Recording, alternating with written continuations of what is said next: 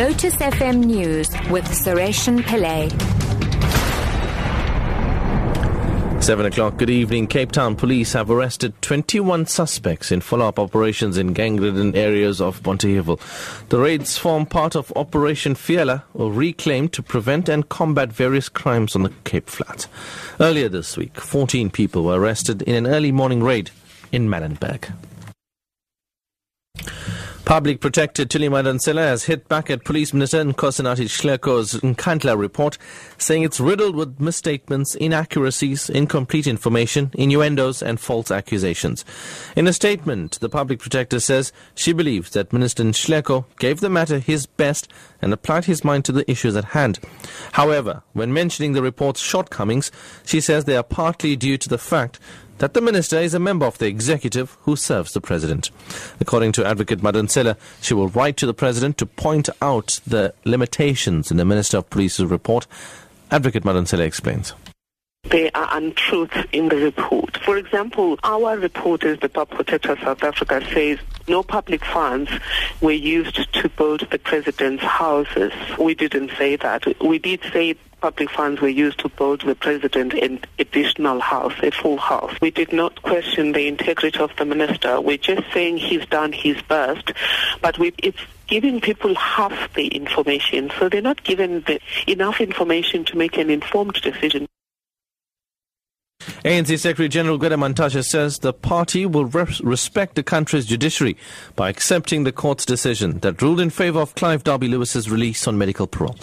Earlier today, Judge Selby Baqwa upheld Derby Lewis's challenge to the decision by Justice and Correctional Services Minister Michael Masutha to refuse his application for parole. Derby Lewis was serving a life sentence for the murder of SACP leader Chris Hani in 1993. He's believed to have stage 3 lung cancer. Mantashe says, though there is still a perception that Derby Lewis did not reveal all the details of his part in Hani's killing, the court decision has to be observed and respected. The first thing I hope uh, Lewis would have appreciated the importance of uh, giving information about the assassination of Chris Hani. Enough to make it possible for him to be released without grievances. Now, the problem we're going to have is that the court gives the order, he goes to society, there will be people who have pain, still feeling the pain, because there is a view that not all the truth has been told. And I think we can overcome that. But if it's a court order or a constitutional democracy, we must comply with that. Allow those in the state to execute the decision of the court. And finally, the Free State Food Project and the Mangaung Metro in Bloemfontein will provide food parcels to the needy as part of World Hunger Awareness Day.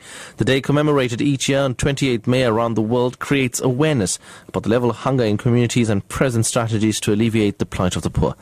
Free State Food Project coordinator Tembile Moshlanyana says 52% of families in the Free State go to bed on an empty stomach every night we think that it's people that are actually on the streets, those in the informal settlements, and of course what we call the orphanages. But we somehow forget that with the levels of unemployment and poverty and the fact that many people don't have, have access to land, it's now ordinary folks where both parents exist in the household who are now faced with hunger.